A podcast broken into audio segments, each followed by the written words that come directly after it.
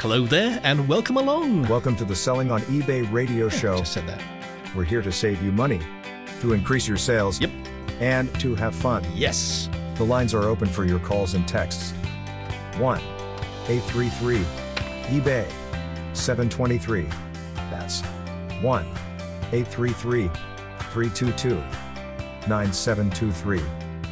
This is fake announcer guy saying, Here's Philip and Sherry. Yes, that's uh, Sherry Smith and Philip Jackson, your hosts uh, for the Selling on eBay radio show, the show that's about having fun and making money on eBay.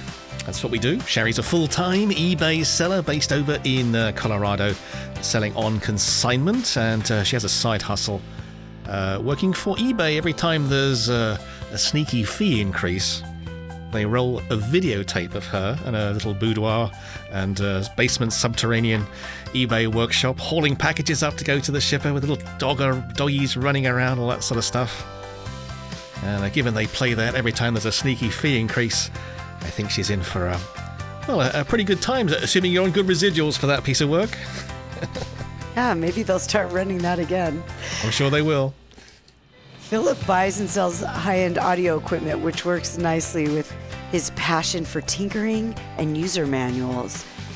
He has a dock beautifully situated on his property in case he ever needs to make a clean and quick getaway, but hasn't had to yet with his peacocks on his property doing quite a good job at providing security. There you go. That's all I got. Yeah, well, that's good. That's plenty. More than enough. Thank you very much. All right, uh, coming up in this week's edition of the program, we have Sherry.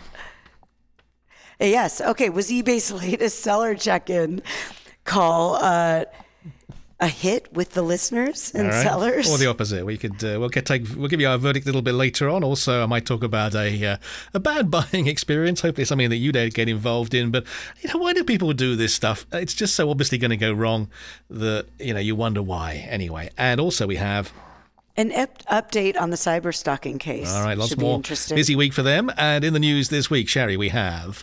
USPS launches a TV ad campaign. You seen it? No, but I've read about okay, it. very good. Only, I don't watch I don't watch TV, but occasionally it comes on because I do a lot of show prep at the uh, the local Applebee's. That's where I uh, get my best ideas. And occasionally, my I will glance across to a TV screen and I'll see a U, USPS truck wandering around. So that's uh, I have seen it. Therefore, Oh, okay. Well, I've heard and read that they're really trying to lean into their orchestrated delivery and how well things are managed and how efficient they are. So they're focusing on what happens in the back end or inside rather than their their uh, carriers. That's what I gathered. I think they're trying uh, to real. There's plans afoot. I think to reorganize the local delivery, perhaps away from the local postmaster, you know, the post office itself, maybe into a, an, an organization that's dedicated to the delivery function. Uh, and I think that may not be a bad thing because I don't think there's any necessarily a problem with the people, but I think the management of the guys out on the routes is a little bit loose, to be honest with you.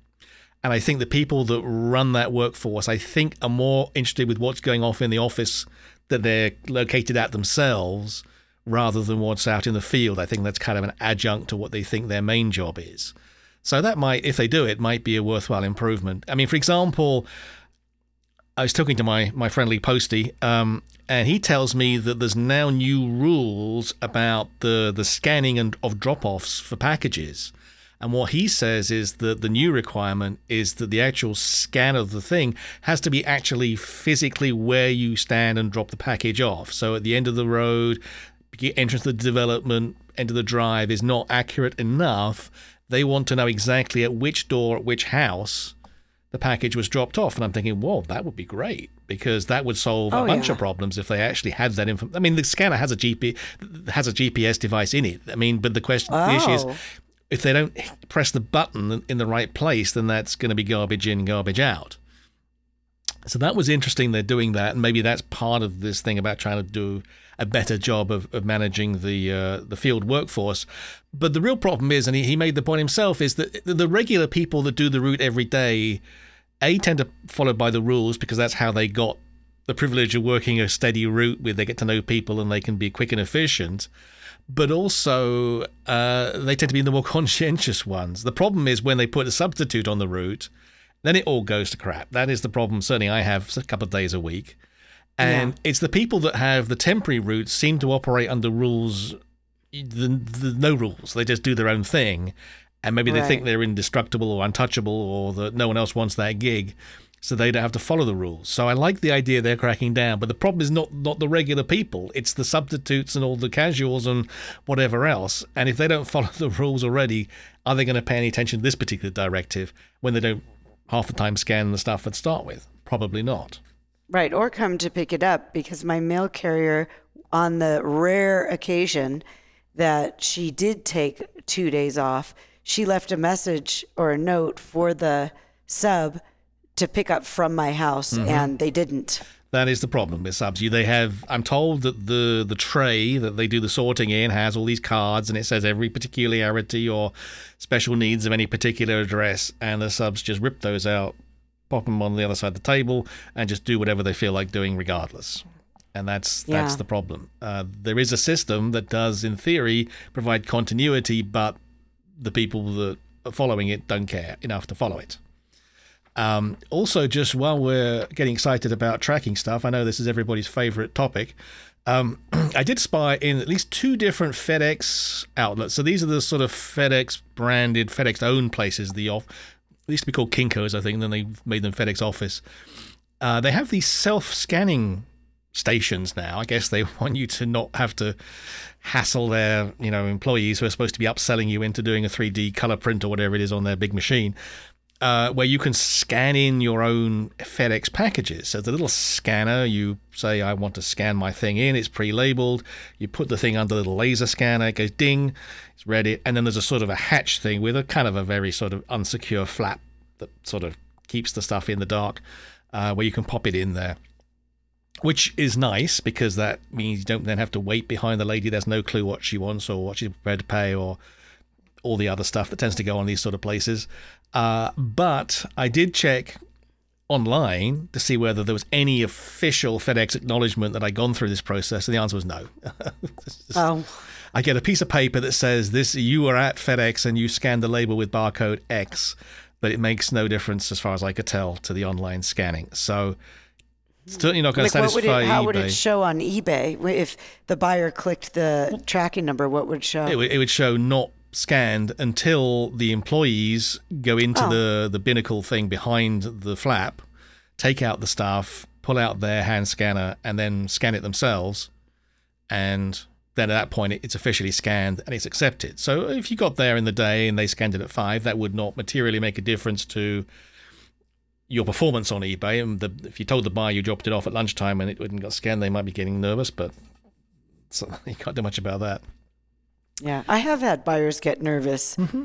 from just that much of a delay and yeah. say, yeah. just I think something's fishy here. Yeah. And it was a $400 item. And I said, it's not fishy, just give it until tomorrow. Well, my experience, Basically. U- UPS is the worst for giving you that sort of, oh my God, what's going on moment.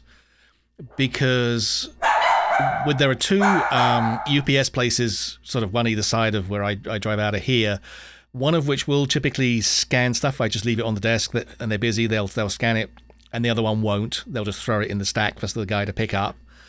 And with wow. the UPS, if they don't scan it at the pickup point, the next scan is quite often in the early hours of the morning. Um, it gets quite a way into their system before it actually then picks up a, a legitimate scan, and that, you know, if you're selling a couple thousand dollar item, can give you a you know, can take the shine off your dinner. Certainly, if you're worrying whether did they ever did they lost it as someone walked out the door with it, you don't know. Uh, but on the other hand, just while we're, we're covering the topic, with the USPS self-scanning system, if you can find the terminal that's working that day, uh, that I think does satisfy eBay. It doesn't. It's not going to cover you in the event of an insurance claim, but I think it satis- It does upload onto the site, so it's visible, and I think eBay will accept that text literal of self-scanned as proof of drop off for seller performance point of view. So you can avoid a late shipment ding on that on that basis, even if no further scan happens till some time later. So anyway, nice. that's the ins and outs of doing the old self scanning. It's not ideal, I think none of these self scanning things really are going to help you in the event of an insurance claim, and the in the event of an eBay performance metric thing kind of varies a bit depending on who we're talking about. Yeah. All right. Anyway, that's the news for this week. Uh, what we thought we'd also do is, is just give you our verdict on the most recent seller check in call a couple of days back. And this is a, a, call they have, what, quarterly now, I think, Sherry? And it's eBay executives um, giving us their view of the world as it stands and supposedly taking questions from the floor, somewhat filtered. And what was your you got to verdict? filter those. What was your verdict on the most one we had just the other day? Well, I feel like it's also a time when they get to share exciting news or Yes. latest releases and changes. And my feeling was, first of all, I noticed there were over 1,800 people on the Well, call. that- that's that's a lot. It used to be like 900 plus, I think, was the average. So yeah. that's good. Maybe since eBay opened, there's a more a connection, interaction, and Yeah, I'm sure. more people engaged. Mm-hmm. That's the actual word I'm looking for is Well, they've, engagement. got, they've got a nice mailing list now from the 20,000 people who signed up, expressed interest to eBay Open. So that would make sense. Yeah.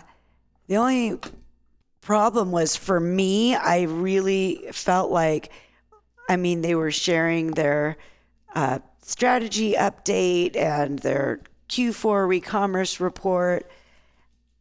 For me, it felt like a long time of talking about things that they did already send in updates on eBay and through emails. So it was things I don't know if everybody already knows, but it felt unimportant. It didn't feel like there was any new news. Nothing about eBay Open, which I was hoping to hear Yeah, about. I thought we might have got something. yeah, I and mean, then they, they must have pretty good ideas now because where we're into March. The event is what three months from now, pretending potentially. That's normally the timeline, maybe four months at most, which means they must have got reservations for a, for the sites if or site if they're having a, or at least a some hold on something. You'd have thought there would be something by now, but maybe maybe they're still trying to get a final sign off. yeah, so I was just personally disappointed not to hear anything about that. Although if it was going to be virtual only, just to jump in, if it was going to be a virtual only event and that decision had been taken, I think they would have had that ready for now. The fact they're not saying anything tells me it's still in play. The format of the event is not necessary, or it might still be a live event. Okay, well, I'm hoping it is because Yeah, absolutely. Yeah, those are fun, especially in Las Vegas. yeah. Get to get my blackjack on, and um, We can get our senior citizen five five five before five p.m. early bird dinner at the casino. that's right. Did we have to be a senior citizen? To We get we lied about our age, as I recall, uh, to do that. I think. Oh, I'm like, I, I'm sorry, but if I'm going to be a senior citizen, I'm going to get other benefits that I am not eligible for yet. I'm, I'm up there, but not all the way. All right. So they shared, um, oh, I think they were spending a lot of time talking about why it's important that they're bringing buyers in for watches, their authenticity programs. Why are they important to other people who don't sell watches, jewelry, and designer handbags? So they were giving us figures about how much an enthusiast, which is somebody who spends at least $800 worth and some number of items I didn't take down um, on eBay. And it's because if they come in from, let's say, buying a watch, they buy a certain amount of other things as well. One interesting tidbit I liked hearing was that 60 to 70% of what the watch market is pre owned Okay. Yeah. you know, being that I'm selling consignment, I find that interesting. Um, the search for the standard brands like Gucci, um, et cetera, are still, you know, the highest, hottest items searched for on there. And there's $38 billion spent on parts and accessories. Okay, but my overall rundown is that this wasn't very exciting. I mean, they I'm not they trying to be negative. no, but they are trying to spin the current strategy of focusing on these higher trust, higher value, small community of buyers where they make their money as being super successful. But then you would expect that because they still dropped their pants on price at this point in terms of the commission levels on a lot of these things to try and you know build up market share they've lost. So yes, the revenue is going up nicely, but then you would expect that. Uh, the issue is, will that be the same when you go to a 15% take rate or whatever the plan is for the future, which is, I think, pretty much what they're going to do over everything anyway. Um, you know, and then we don't know that. So, so we got a lot of lot of uh, we are wonderful. The strategy is working. Stick with us, guys, for, on the strategy review, which is the same thing they've said at various other forums in the last few months. Yeah, so. and the thing that they also talked, uh, one other thing that I thought was mm-hmm. interesting was Gen Z's. Uh, oh, now I can't even find it, but they're really a huge percentage of them are buying on eBay. Mm-hmm. So eBay isn't just for old people. Um, it's being used by Gen Zs and millennials, um, although I can't find what information I wrote down about that. Well, this was part of their coverage of the re-commerce report, which was another yes. repeat repeat thing from the other day, I think. Right. So. And the poor gal that was uh, presenting that obviously couldn't make the live meeting, so she recorded. Um, you know, she recorded it beforehand, and they, she got a bit of a hard time at the meeting. What I did find especially interesting, um, they uh, the breakout session for international shipping, eBay international shipping, there were about 250 plus people on that in that session. And there's no longer an international fee for sellers. Oh yeah. Because they're trying to make international be look like domestic. As part of the sweetener and who knows whether it'll carry on but mm-hmm. they're saying we want you to sell internationally we will make it look domestic in terms of the delivery location the fee structure the risk of a return, etc., is no worse than it would be domestically, there's absolutely no reason why you would not say yes to going international. I think is the proposition, right?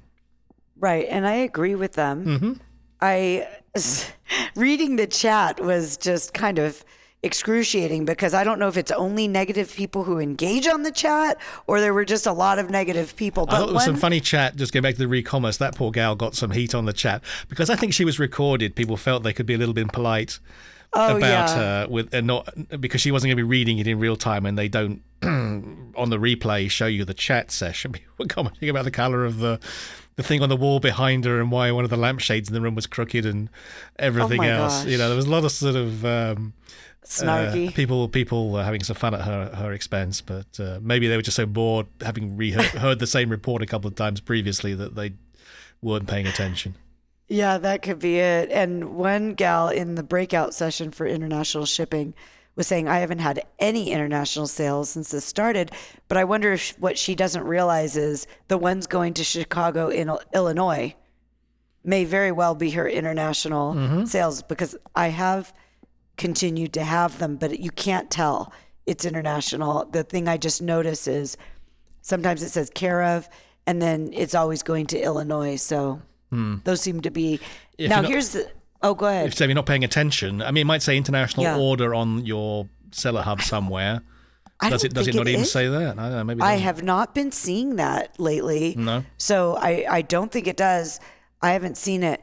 So one thing they said that is interesting is with the post office, anything going through the post office for international will be rejected without the HS code, the harmonized code. That was supposed to be a hard that. rule that came in at the beginning of March. I think it's gone back three months in theory.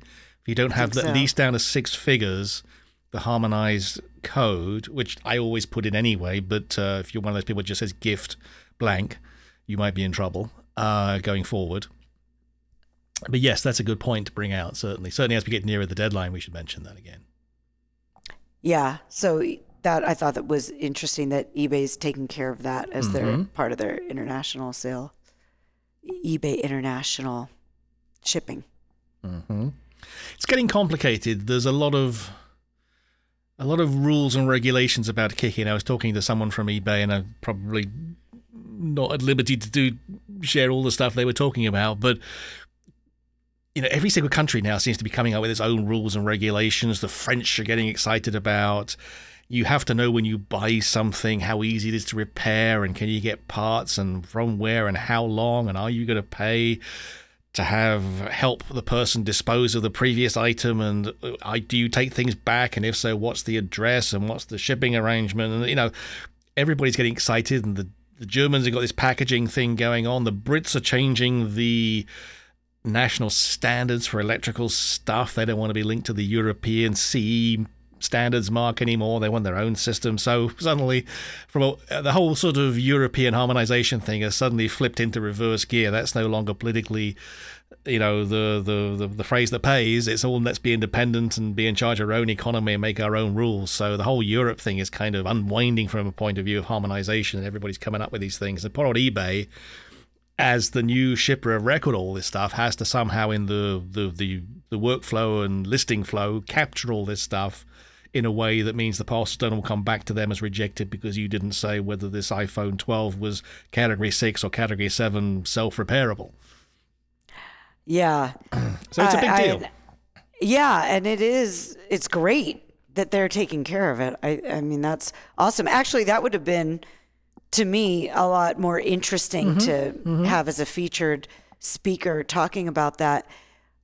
Oh, and also another thing about this event was that we had our networking room about photography and thankfully you were there because you know basically i don't know how i have the volume that i have and crank out as much as i have and know as little as i do but you're the master of the iphone and the workflow integration which i don't do i do it old fashioned uh, super laborious, rather manual, old school way of doing things. So I think between us, uh, different ends of the spectrum, we we were able to answer people's questions, whether they were some guy that wanted to get into the fine points of how to you know scan everything and get all the colors pristine. To well, I just want to use my iPhone. How do I get a close up? You know, and the, the everything in between was kind of covered. Yeah, so that was actually I I found that to be very fun and engaging because we had I think that was Chuck who was uh, talking about scanning and mm-hmm.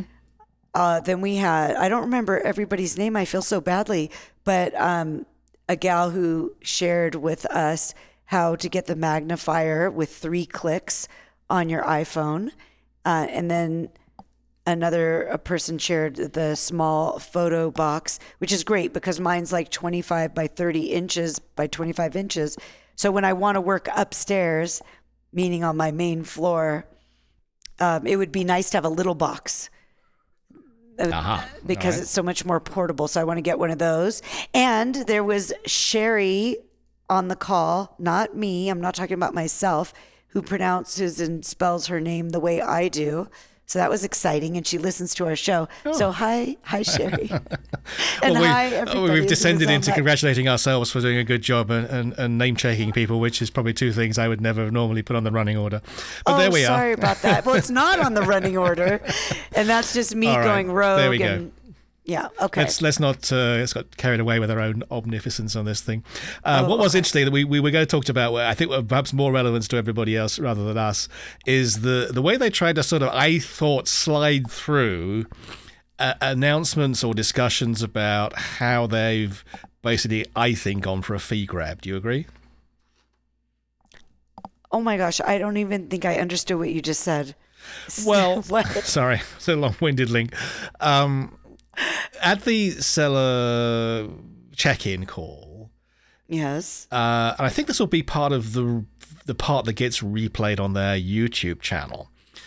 They said, "Oh, we want to do a session about how we've changed the way the commission structure works for promoted listing standard." Oh gosh, yeah. And a gentleman did a presentation, and I thought totally managed to dodge around all of the key criticisms and the points that most sellers would have had and came up with a totally ridiculous, in my view, justification for why this was good for sellers.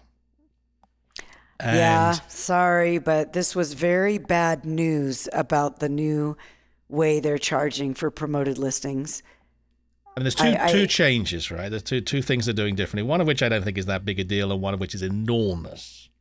Right. So the enormous one is that if they click into a promoted listing and end up looking at or buying anything else in your store that you have in the promoted listing campaign, you will be charged a fee. And it also goes back 30 days, I believe, from when they first clicked into that first ad.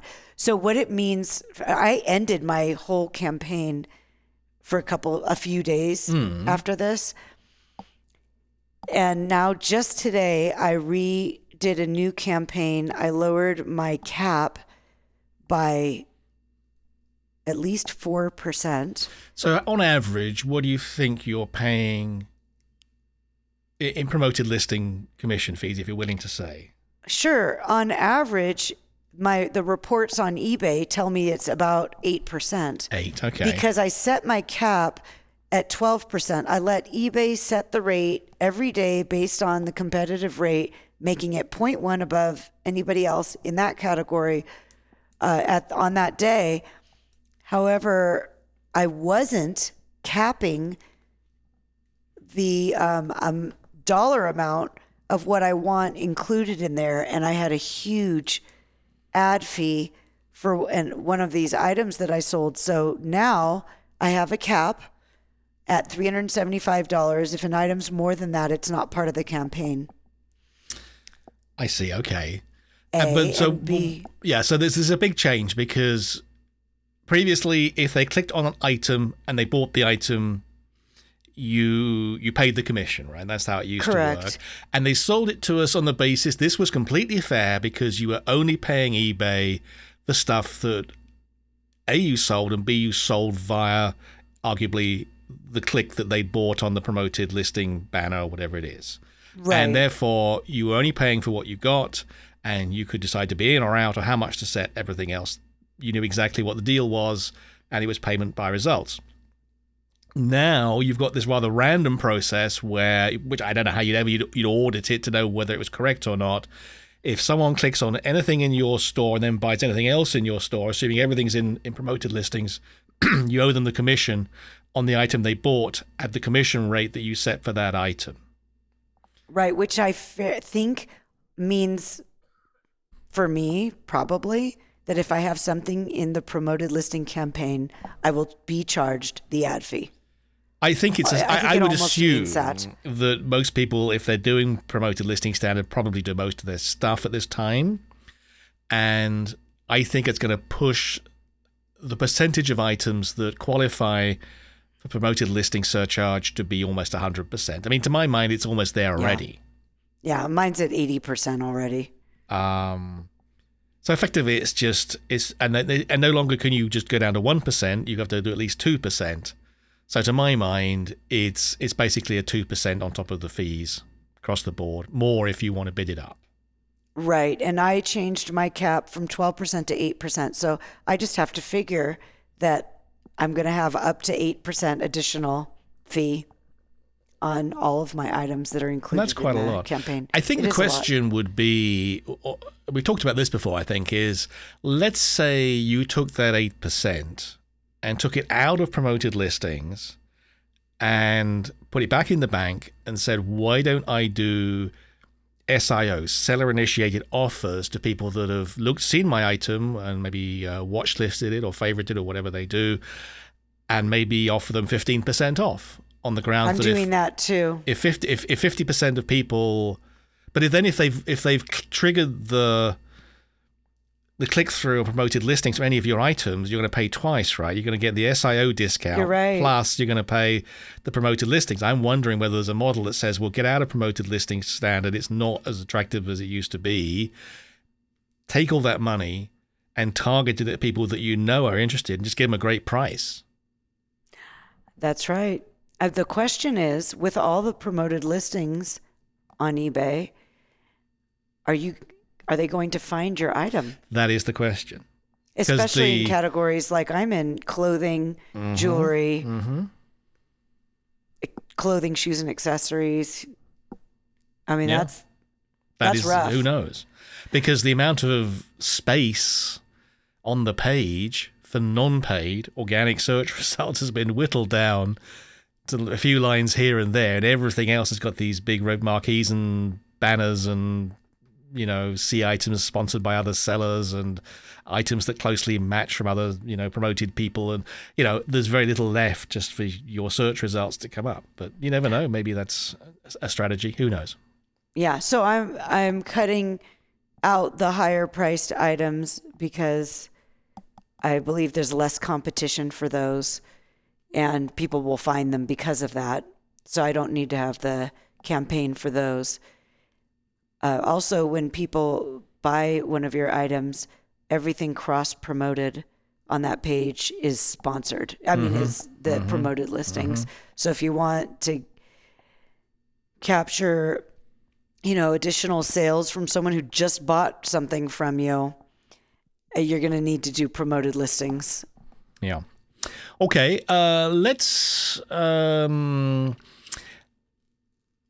I was going to suggest that this is something that maybe would be good if if you want to contribute your thoughts on this because you know my feeling is that eBay is not stupid. eBay knows that every time they have basically raised the fees in whatever form in the past, sellers kick up a fuss and they write to, you know, YouTubers and write on bulletin boards and stuff. But a week later, it goes away and people still keep selling their stuff on eBay.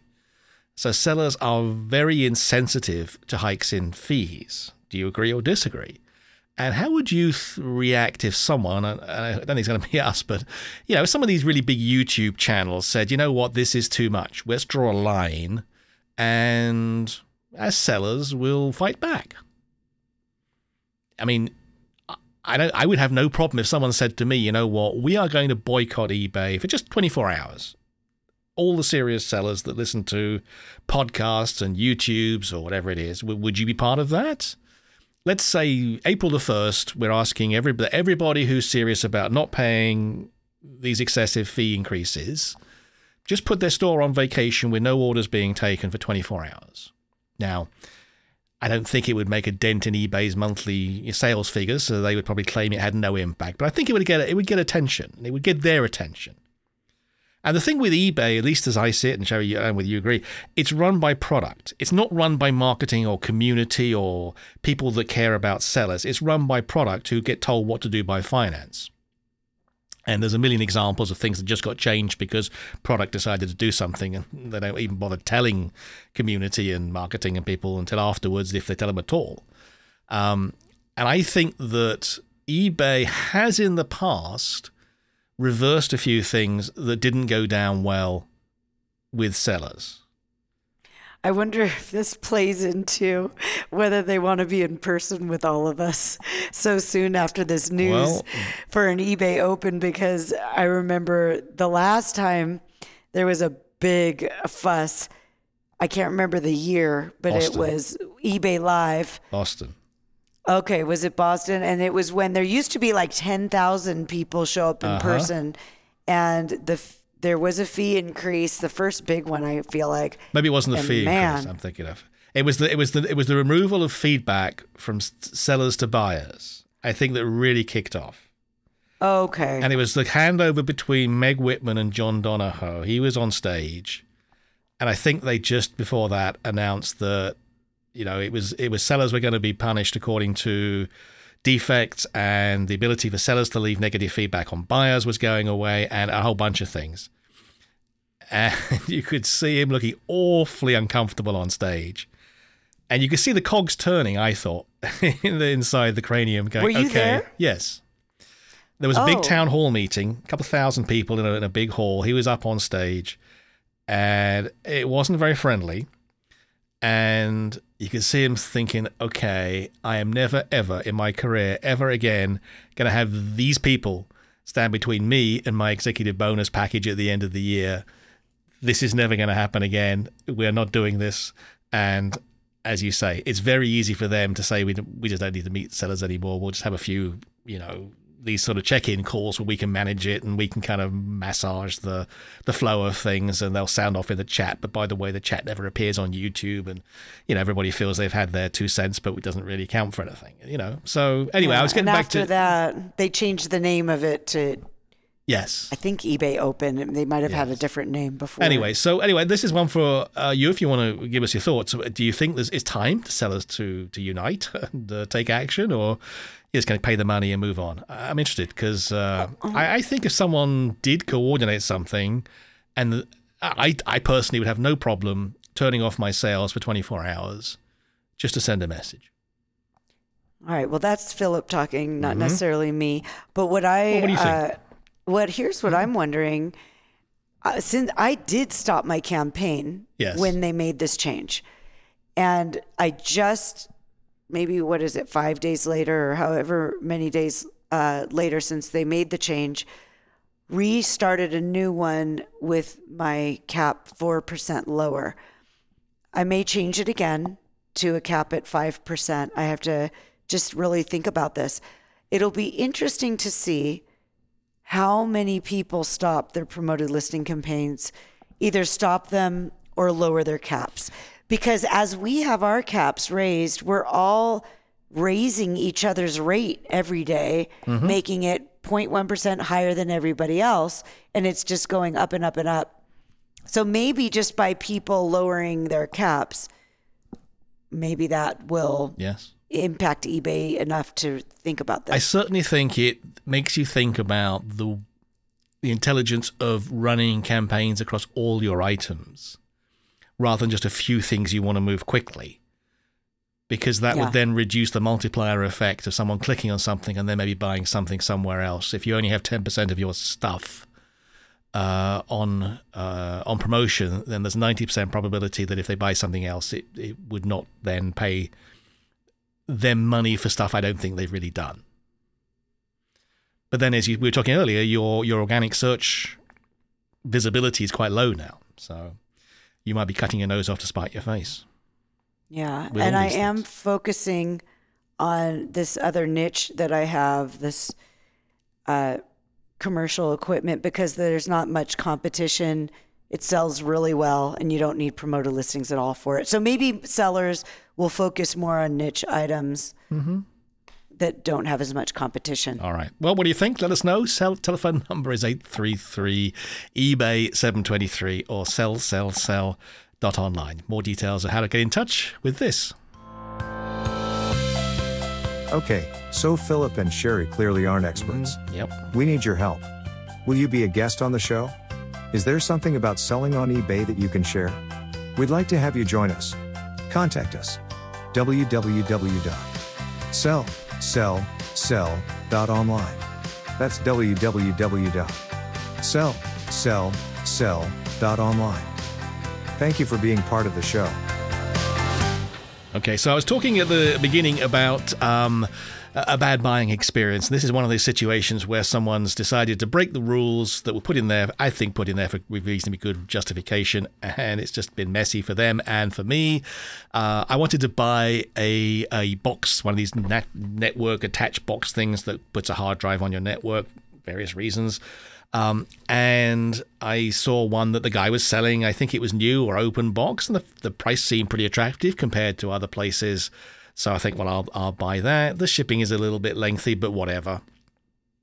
And after a few days, tracking number comes through, and it's one of those sort of strange numbers that doesn't correspond to UPS, FedEx, or anybody else. I think, oh, that's interesting.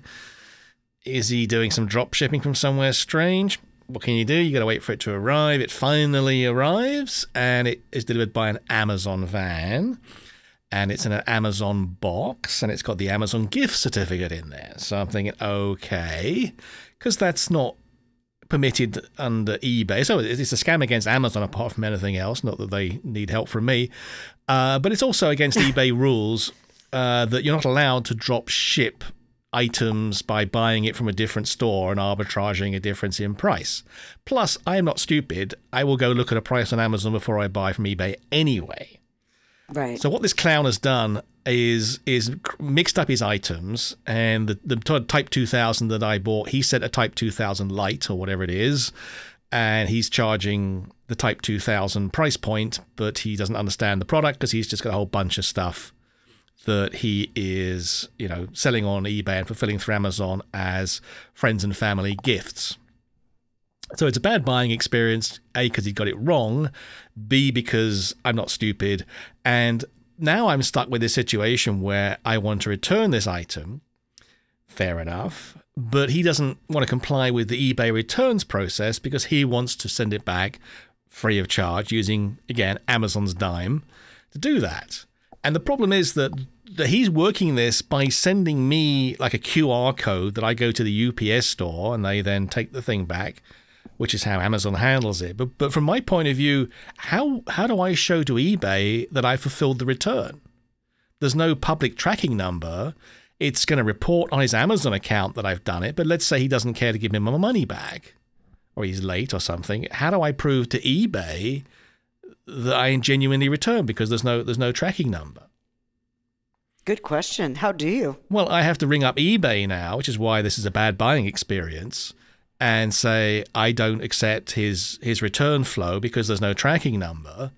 I want you to issue a label on his hard money that goes to his address and send it back, which of course would teach him a lesson far, far more serious than than otherwise. So I'm inclined right. to do that. I just have another the chance to.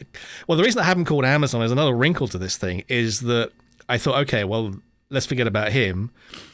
I found another item, similar item, and a different seller. I thought, okay, well, maybe we'll get get it right this time. And the same thing happened, exactly the same thing twice in a row. Oh my gosh! So I'm pretty sure this is the same guy running different IDs, running the same oh, the right. same malarkey.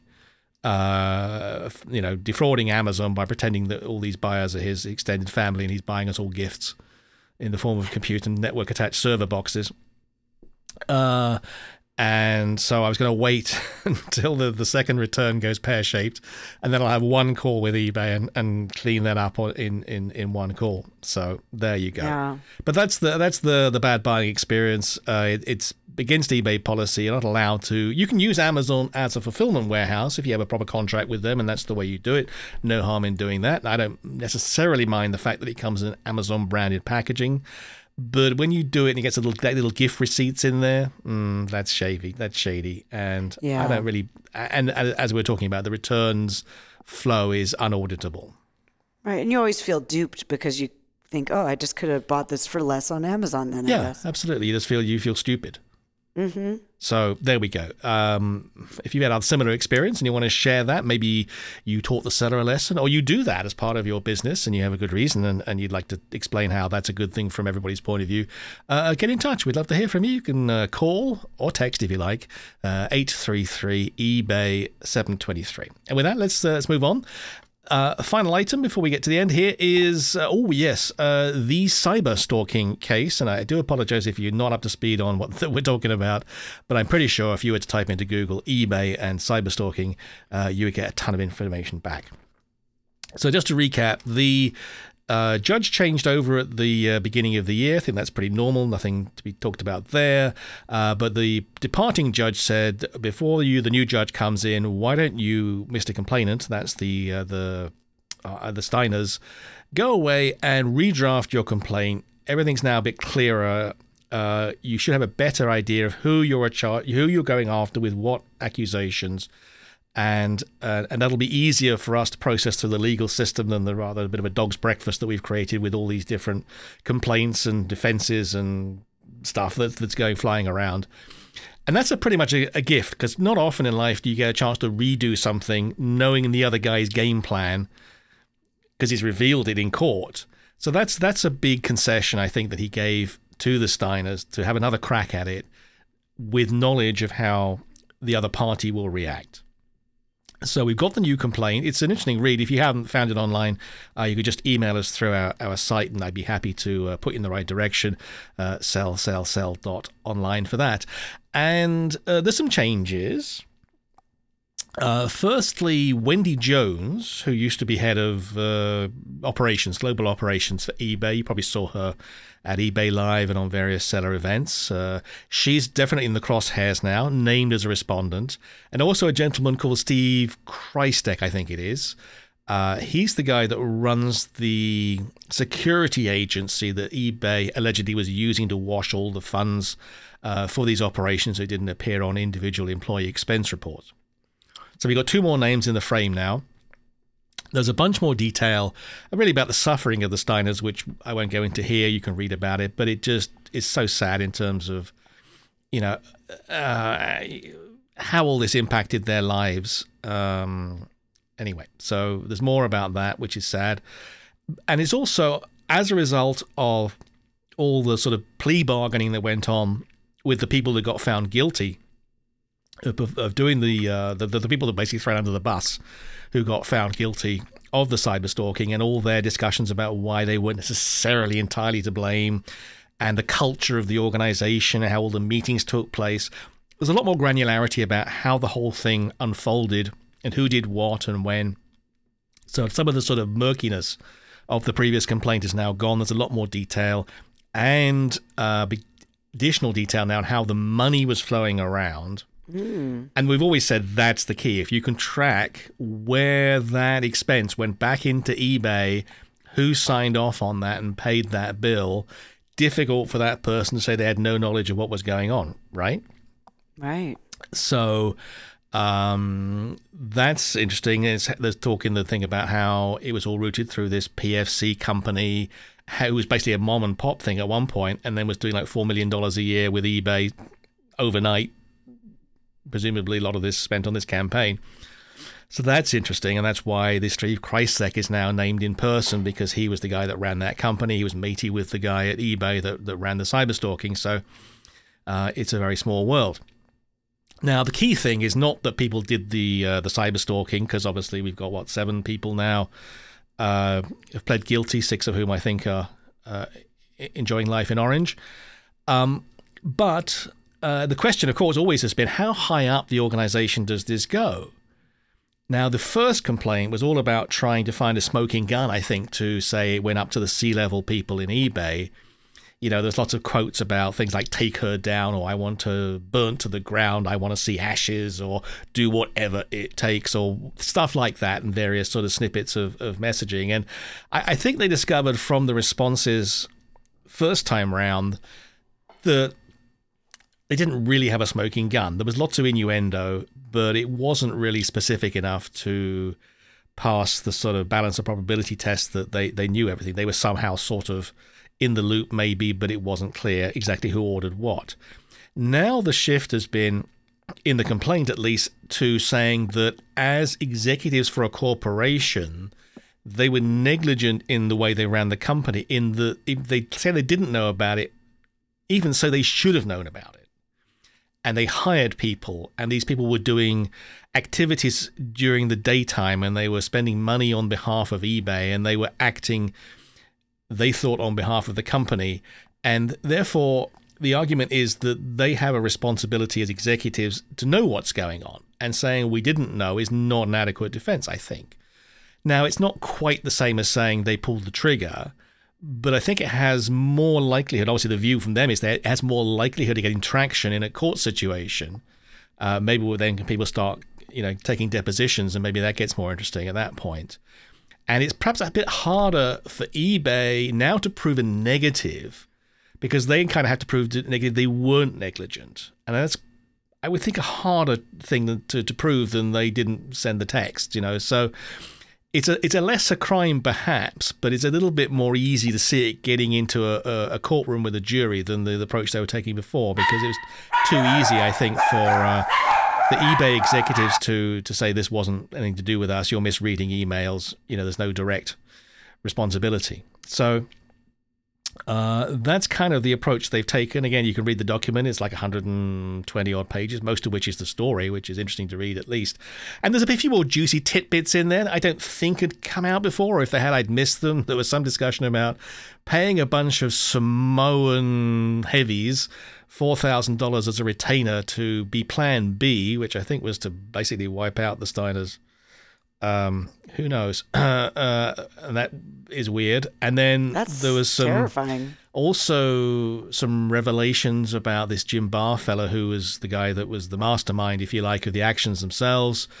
You know, starting to have sexual relationships with his uh, at least one of his employees as kind of inference of a second. Um, when this thing started to unravel, perhaps as a means of trying to build some fake loyalty, so he wouldn't be thrown under the bus. Um, and how he paid this lady five thousand dollars as a, a, gift in quotes. By the way, would you also keep me out of the frame? Uh, you know, that's an interesting allegation in itself. So anyway, it's an interesting read. Nothing else. Uh, we'll see what the responses are. I don't know enough about law to tell you what they might be. Uh, but it'll be interesting. And of course, there is still, I believe, on the table the motion for discovery, um, which isn't assumed in this document. They've basically gone with what they've got on the record so far. But there is a, a motion to try and get discovery, which would give them access to some of the 12,000 pages of reports that eBay put together on this thing and is sitting, I'm sure, in a safe in their attorney's office, probably with a man with a gun standing guard over it, 7 by 24. Um, so uh, if they get any progress with that, that might blow the thing wide open as well. You never know. Because if they could actually see some of these reports or who paid some of these uh, invoices, um, that would be a starting to get towards a smoking gun. But I think they've kind of moved away from smoking guns. I don't think.